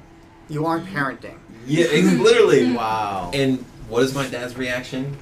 Basically, the, that the following morning after that whole thing went down, he's he, he is just angry, and he says something that you can't really take back, which was like, "I wish you had left that day." Oh And wow. I'm sitting there and I'm like, bro, I literally just am like, we just left something where I am lacking an emotional connection with you, and you Yeah. say something that is cut that completely off. yeah. And I was ready to fight that dude. I Yeah. like Yeah, yeah. his sister like walked me out the back door and yeah, but That's intense. yeah, Yeah. and in growing up in that environment too, like where like emotional abuse is is very very strong. Mm-hmm. Um, even if it's, it's the just like a- and it's consistent. Yeah, it, literally, and you expect it. It's to a point where it's like, okay, well, any action you take, you just assume that it's going to be like scrutinized, Mm-hmm. and in a very dogmatic way, but also a very personal and most of the By time ad hominem way. Yeah. Yeah, and, and not just from the elders, but from your peers too.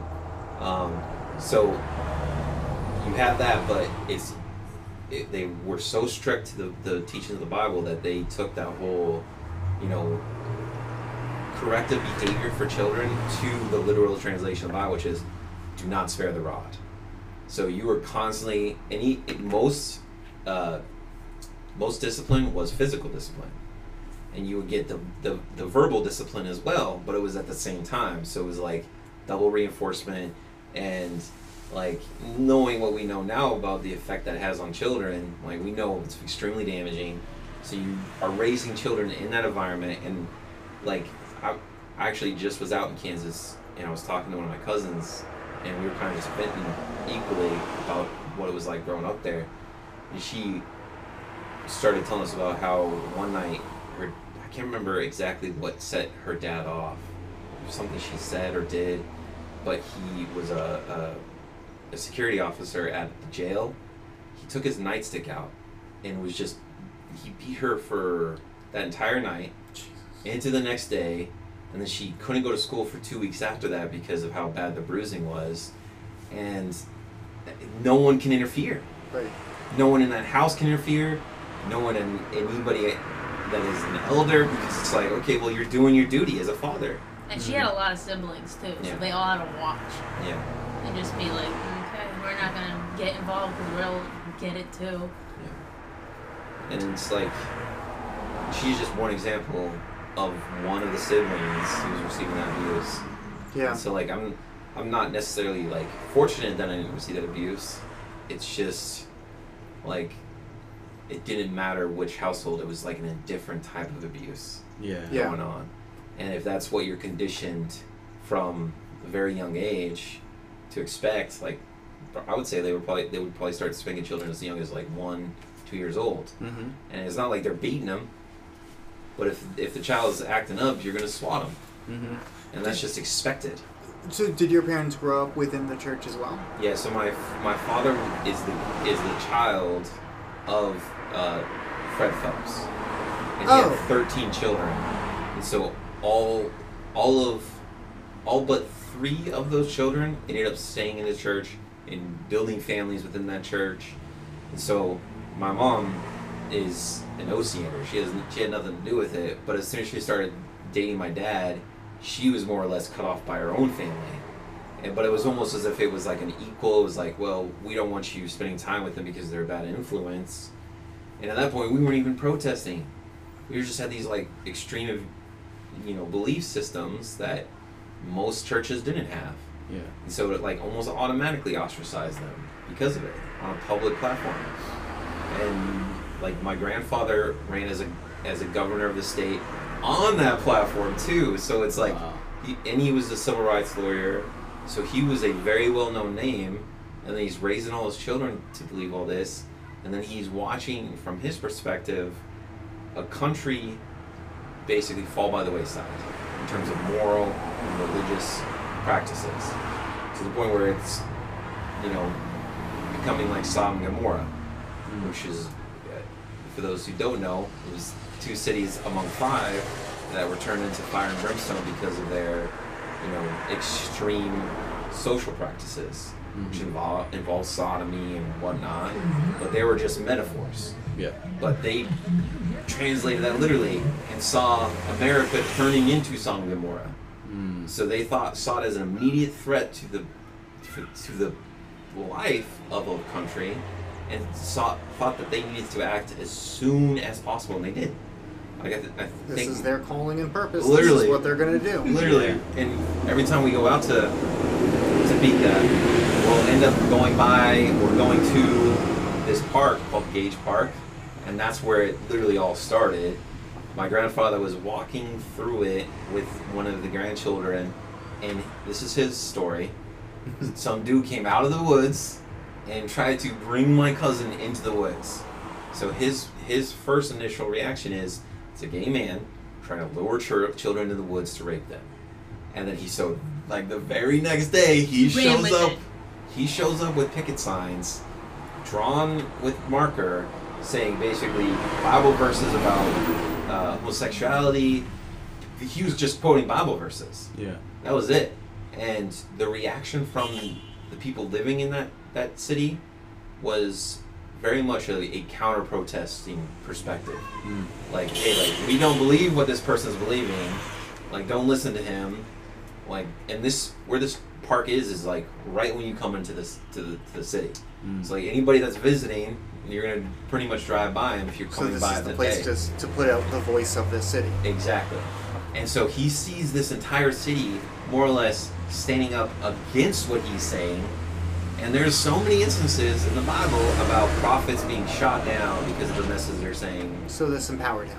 Exactly. It ended up becoming this self-fulfilling prophecy because of the the mm. I mean, prophecy most itself. of the most of the most of the fun ones are. Yes, Yeah. exactly. Yeah, yeah, yeah. So like, it, it ended up turning into the, like the very first like five years of of them protesting was some of the most wild shit. yeah. Like, there's this uh, bar called the Vintage, and it was owned by uh, a lawyer in town that did not like my grandfather. Yeah. And uh, one time he hires, for some reason we were protesting out of like that. I don't know right off the top of my head why we were protesting up to that point. I think it was just because of the location itself. It was just a high traffic location, Yeah. and anybody that knows about guerrilla marketing, make sure you get in the most visible place if you're just going to suddenly get your message out there Yep. and he was a professional at that. Um, so we're there protesting. This this lawyer went and hired some ex-cons to show up, big dudes, and just start beating the shit out of my family members. Wow. Throwing them into the street, stomping them on, on them on the ground, Yeah. like trying to throw them into traffic. Oh, dude. And Wow. so they ended up being called the the the Vintage Massacre, and we had a special anniversary protest every year on the day of that of that massacre. and it would literally be everybody in the church showing up, all like seventy members, just lining the entire front of that of that business's sidewalk with all these various signs. And at that point, our signs were way more colorful, Yeah. both literally and like message wise. Like at that point, we, we just shortened to instead of like homosexuality is a sin or whatever, it was God hates fags, Yeah. and in all neon. So when I all googled reflective city. Westboro Baptist Church earlier today, that link was the first one. Yeah, came that's up. their That's church's their- website where they Yeah. try to get all their message Domain out. name. The, the literally domain name is God hates fags. Jesus Christ. Yeah, dude. Dot Well, yeah, I guess not actually. Yeah. That's nuts. Dude. So, from and and they also somehow were able to talk to the cops because we were experiencing a violence on a level where we were like notifying the cops every time we are gonna show up at a, at Well, a, at a I, I mean, protest. I, I, did, were there any non-white members? no. Well, that's why they got along so well with the cops. Oh, you mean the church got along with the cops? Yeah. Oh well, so that's what I'm leading up to is the opposite. Oh, so okay. this lawyer somehow might have must have convinced the police that we're supposed to be posted up to just leave at a set time. Because right before those guys came out and started beating the shit out of everybody, the police just drove off. And so they're literally Wow. free reign, just like just destroying everybody. And uh, there was even like a letter that one of the pastors at a local church ended up sending to the editor, which detailed what he saw. He used such beautiful poetic language. He was like, I saw signs flying up in the air as these people, as these dudes were going through the protest, like a like a farmer uh, scything grain or something like that. And, like the grain's flying up, and that's the signs.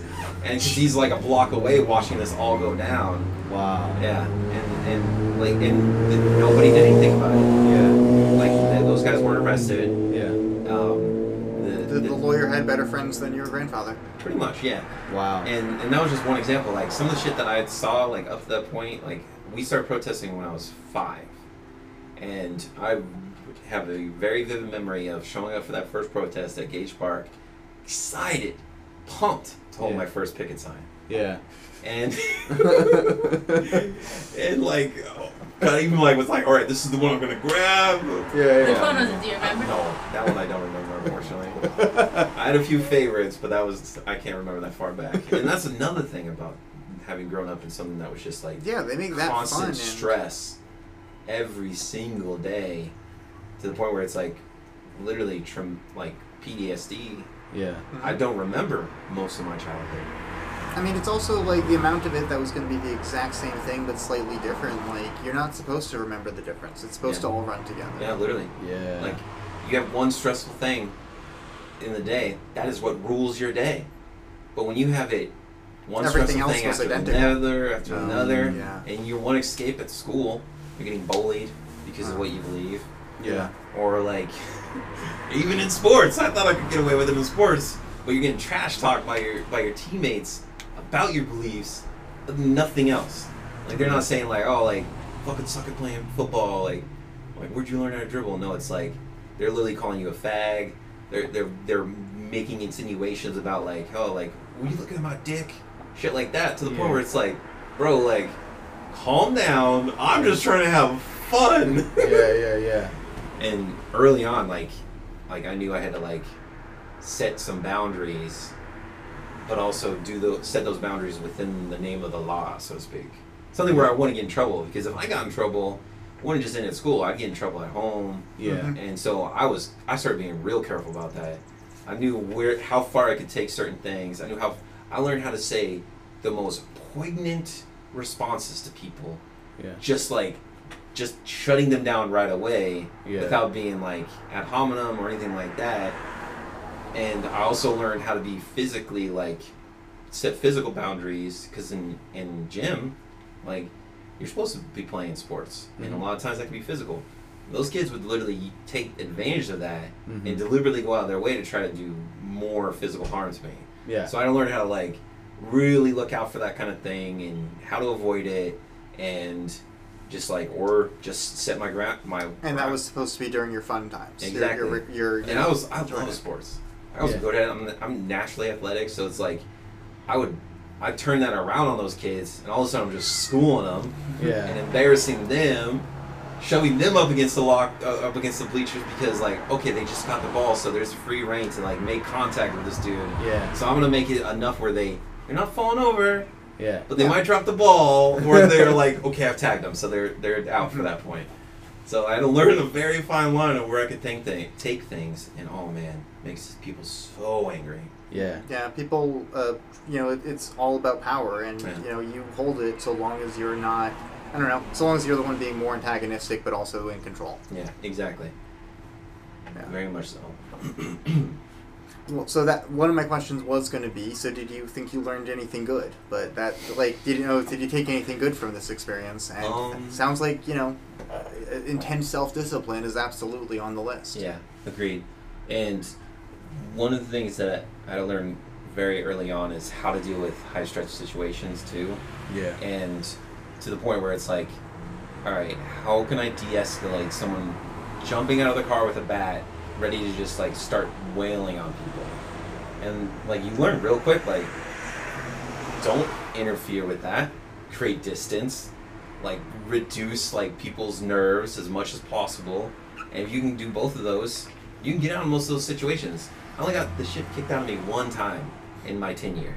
And that was 23 years of protest well technically 18 years of protesting. Yeah. uh, where I was out on the front lines and I saw some shit. I saw my my aunts and uncles, my cousins, getting the shit kicked out of them. Like I one of my aunts lost a child because somebody was so angry at the message, he came out and kicked her in the belly, and she Jesus lost the baby right there. And I was standing right there as it's mm. happening. And that was just one example of all the wild shit that I, I would. And the one time I got the shit kicked out of me, mm-hmm. I employed the one method that I feel like most people need to learn. They're getting the shit kicked out of them is uh, go into a ball and defend your vitals Yeah. because Mm. you're gonna reduce any serious damage. I walked away with like a, a scratch on the bridge of my nose, and that was it. Yeah. Wow. Yeah, and my my mom was in such hysterics because she's watching her son from all from her perspective getting kicked, getting punched. As I'm laying on the ground, like you know, in a defensive position, and she pisses herself. She tells the the the police the wrong direction they left. Jeez. And- Oh no. So it's like even if they wanted to go catch this dude that just beat the shit out of me, they don't know where he went Yeah. or they go in the wrong direction. And dude, and so I get up and they're gone. Five police cars show up. Four fire trucks show up, an ambulance, all because of the phone call my mom had in hysterics with 911. They sent all of that. For you. Yeah, just for me. Oh, dude. Dude.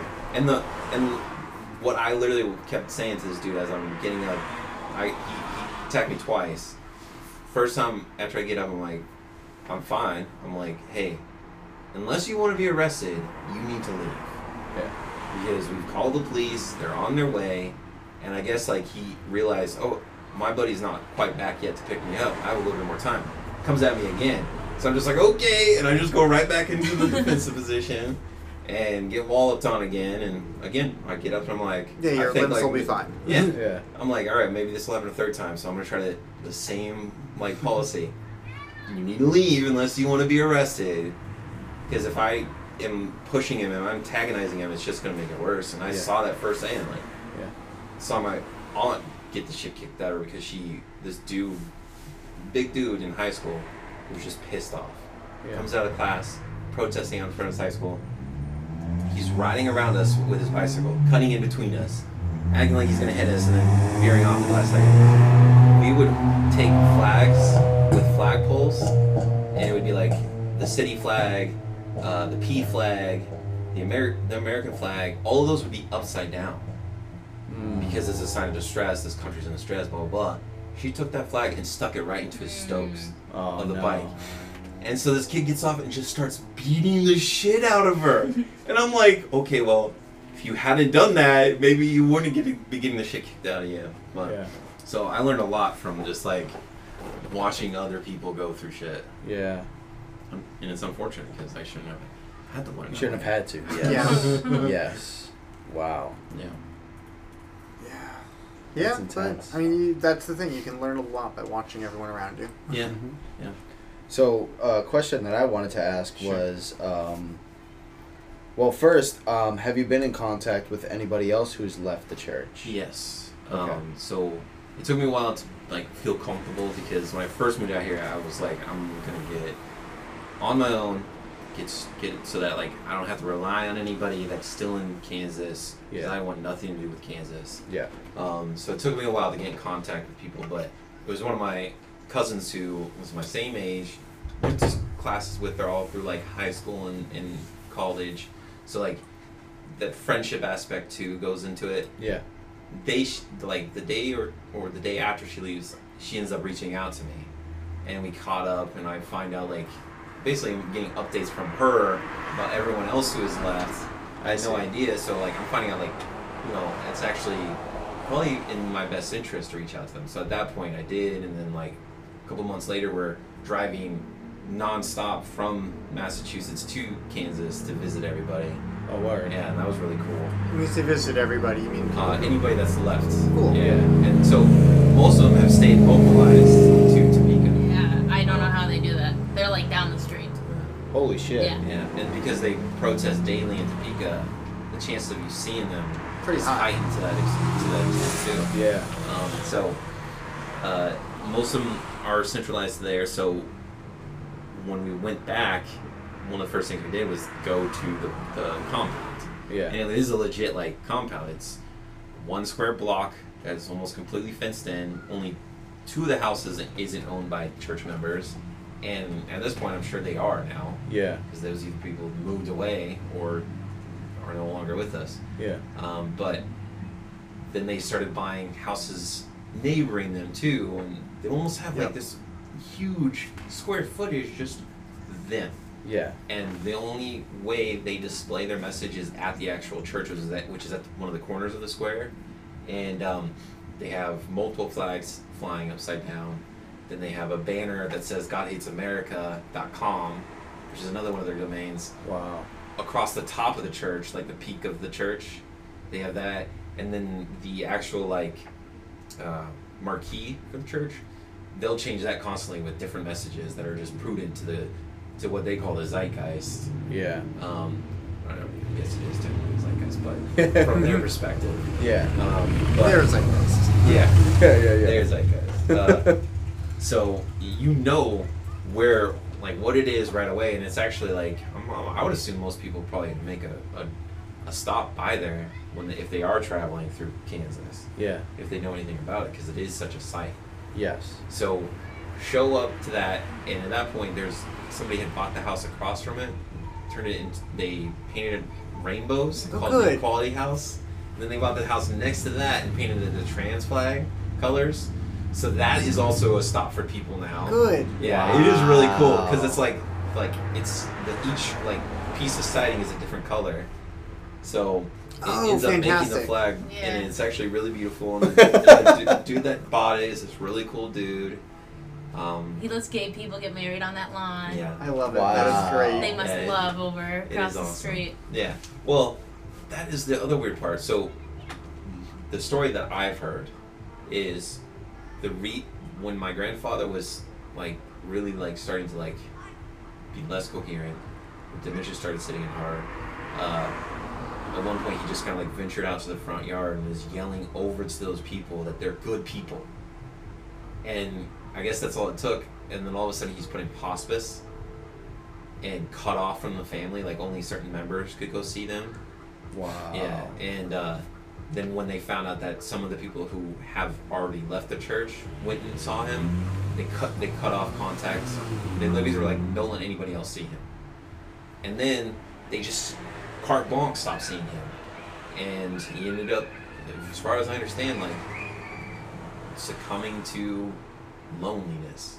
Wow. Yeah, because like you need that human interaction if you're Yeah. going to like do any level of like rehabilitation to your mind Yeah. and they no one was giving that to them except for the nurses and the doctors Wow. and you need that like attachment to familiarity too and when you But have that depriving taken depriving that is like what cults do. yeah Yeah. so it's, a li- it's like when i found out i was pretty fucking mad but there's Yeah. nothing i could do about it Um, Yeah. it just shows the extent that they'll go to Right, Yes. right. Like this is, you know, it, it- it's kind of, uh, uh, I don't know, cycl- cyclical. Like, you know, sneaking eating its own tail at the end, kind of thing. Yeah. Like, it's kind of, I don't know, yeah,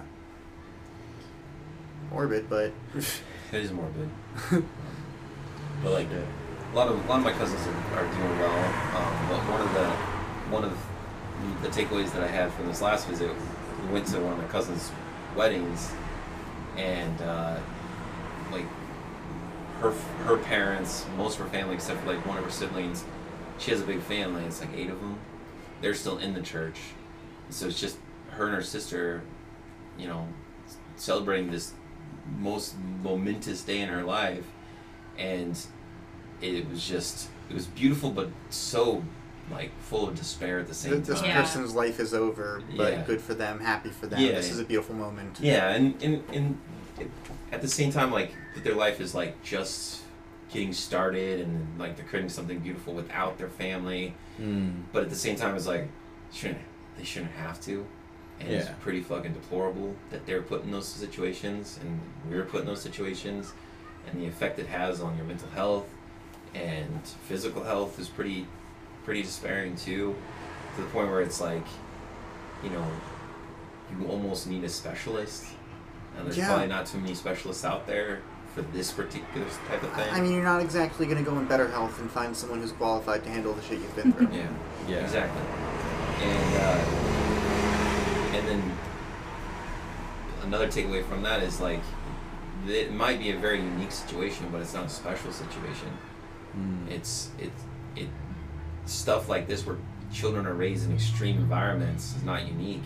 yeah. And even to this day, like kids are brought up in whether it's political beliefs or religious beliefs, they are brought up expecting a different way of living, which isn't, which is contrary to how culture is. is So I think what you went through was in a, a very much an extreme of what so many other people and so like like the Westboro Baptist Church is just more than most other churches. Yeah. Mm-hmm. It's not like like like you know most many don't have the same kind of cult elements, but the fact of the matter is most you know all okay, let me take back a few steps. If you look at you know some aspects of churches, like they all have hypnotic environments by design.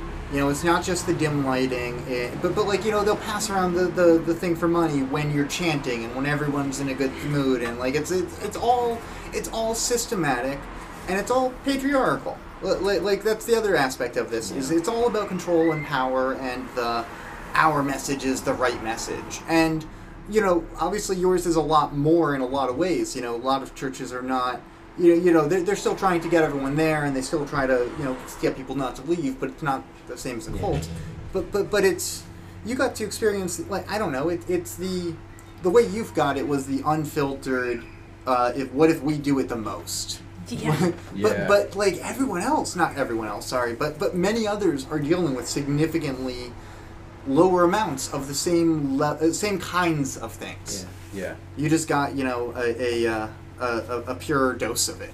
Yes. Yes. you got concentrated religion. Yeah, exactly. Yeah. And um, like, unfortunately, what comes from that is like just the fact that I have this heightened level of naivete. I have this heightened level of self righteousness.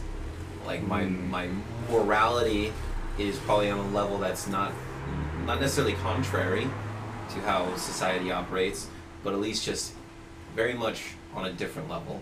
Um, but all of those going into like all of a sudden you're just like plopped out there without really any guidance and like you're just like trying to swim to the surface with m- maybe like a day's worth of swimming lessons You were a baby turtle. i was a baby turtle a baby turtle. so it, it it's it's just it's rough and the fact that you don't also have family there to support you either you're gonna have to build your own family Yeah. and like Y- it's- y- y- Your life is a weirdly fantastic encapsulation of so many other people's struggles because you know, like a lot of people have to you know figure out their life without their family, Yeah. but it's not as extreme of a cut Yeah. as you had to. yeah I- I- I- it's but but it's the yeah I get it. That's yeah you rebuilt everything yeah and you had to.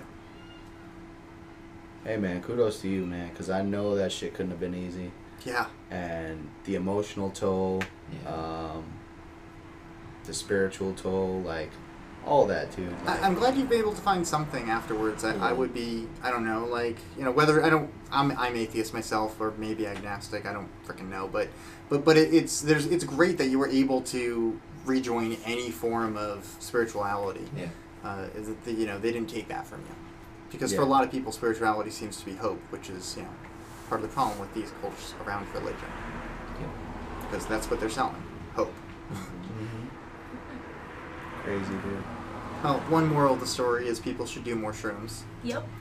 yeah, no. That's for damn sure. No, that's a fact, man. That is, you will learn a lot about yourself.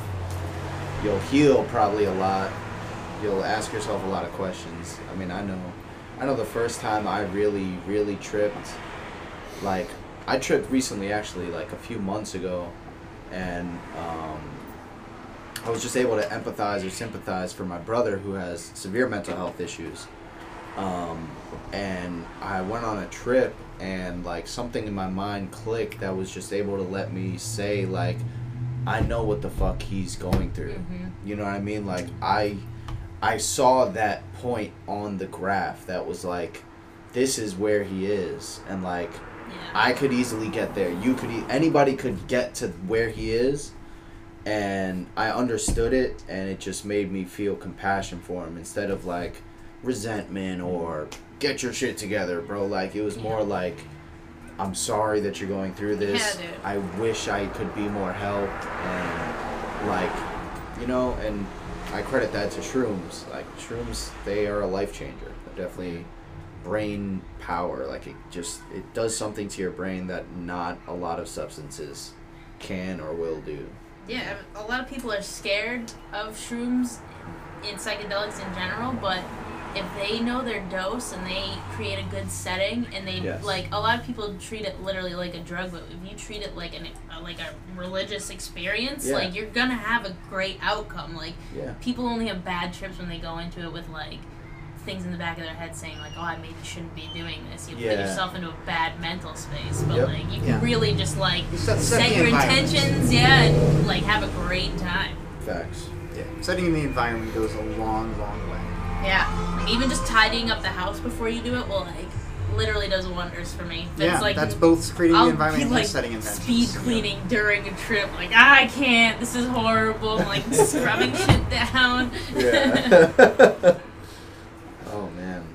Yeah, Um, it, it helps you deconstruct. Yeah, you know, it, it's like a it, when Iron Man's building something and you know he's 3D visualizing it. It's like that, but except for social problems and you know emotional shit. Yeah. Straight up.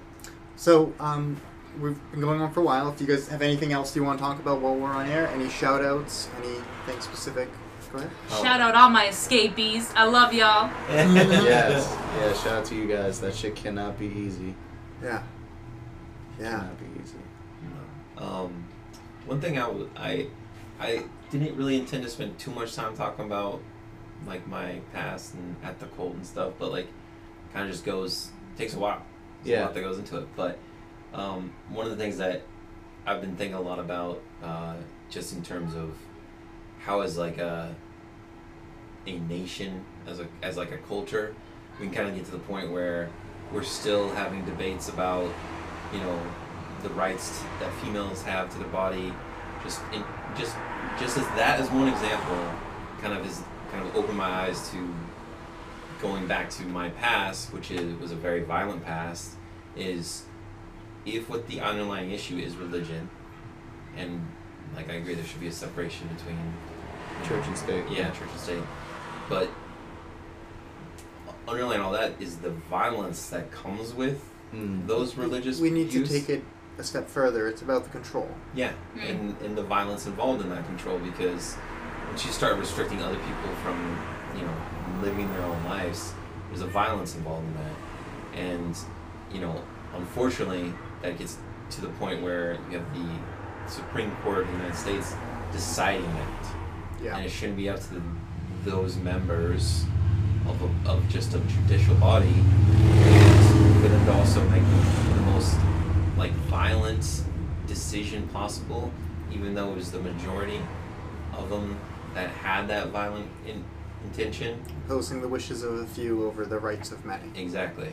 It's just it it it's kind of like almost like a flashback kind of point where you know you think that you've gotten away from those extreme views and perspectives and all of a sudden it's just like oh no they're they're pretty deep seated and rampant still yeah it's just where it is and how it functions Yeah. and Like that's that's what's you know the one good thing about the Westboro Baptist Church. They're right in front of you. They are Yeah. they're not trying to do this behind everyone's back. yeah Yeah. and It's almost it, you, what you just said reminded me too. It's like it reminds me of uh, of like a horror film when it's like the woman finally escapes the murder, the situation, and then right before the movie ends, she closes the, the fucking medicine cabinet, and boom, the murderer's right behind her. Yeah, again. the, in the in the reflection. Yeah, you know what I mean. That's that's exactly what you just Yeah. brought to my mind. It's Yeah. like that's kind of how it is. And, I thought we were over that hill. Like, right. I mean, this has been established for 50 years, but you know now you try to discuss it, and everyone's saying you guys didn't lose any rights, and I'm like, here's a fucking link. Here's explaining reproductive rights. Yeah. So wild Yeah, and just the like the precedent that's set by that decision Yes. alone, the ramifications. We don't know what's going to come from that. It's Yeah. All, all I can assume is more violence, Yes. and if that is what, so you're forcing people to raise children in a violent, a violent society, just naturally violent, whether it's through culture, art, or po- political decisions. Mm-hmm. that's going to have a profound impact on the mental health of those that are raised in that environment. And I tell you, it's not a good thing. Yeah. And if that's just like what you're expected to believe, is like, okay, well, just violence is part of nature. Right, that's why so many people are okay with this. Yeah. Like they're like, It's yeah, absurd. this is normal. This makes Yeah. sense because to them, I don't know. To them, it does, I Yeah, guess. you shouldn't have had that, that, that child. You should have known better. You should have blah, blah, blah. They Doesn't always matter. have a deflection. Yeah. Yeah. Such an ass backwards way Yeah. of thinking. Mm-hmm. and I don't know how to correct that that line of logic and and what comes from that. But like, man, like we need to stop thinking so violently. I think, yeah, Ultimately, Yeah. Yeah. no, I think you're right on the, you're on the money with that. yeah. I know that's right. It's Shit. good. Note to end on. We need to stop it thinking so violently. Yeah. That was very nice.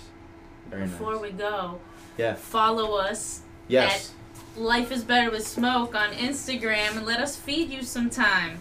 Yes. Yes. I was actually looking for you guys because I was trying to tag you on um on something, and I didn't know what the fuck. I kept like putting in smoke first and shit, and I was like, can't fucking find you guys because of course there's a million and a hundred fucking profiles with smoke. You know what I mean? So life with what do you say? Life Li- is better with smoke. life is better with which smoke. Which is like our slogan. Yeah. no, that's fire. That's amazing. is. It's beautiful. Life I is love better it. with That smoke. works. Hell yeah. I love the double entendre. Hell yeah. Yeah, yeah. Um, so yeah, any last minute shout outs, anything you want to say, any love you want to give the pooches? Thor, Dolly, Brody, we're coming home to give you snuggles. You did so good at training today. Right. Perfect. I hope everyone gets to try our brisket sometime. yeah. Really. That's- Yes. That is my pride and joy. the brisket, Yeah. dope man. I will make a point too. I fucking love brisket. Yes. Yeah, no, they do a really good job. Well, thanks for coming in today, guys. Thanks for having Um, us. Yeah, Absolutely. very amazing episode, and um, we'll catch you guys next time. Woo. Yeah.